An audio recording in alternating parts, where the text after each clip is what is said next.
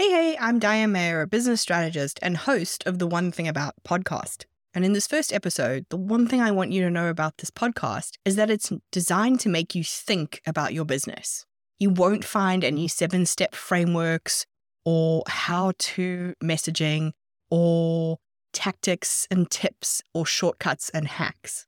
You also won't find any intro strategies or beginner setup.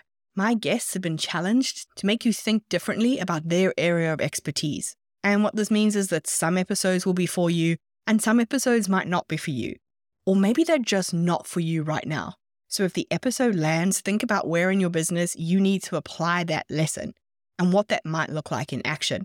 And if it's not for you right now, maybe it sticks in the back of your brain for when you do need it. Because I want you to remember that as you listen to this podcast, you remain the expert on what your business needs. Take what you need from the episode, leave what you don't, and come back tomorrow to listen to the next one.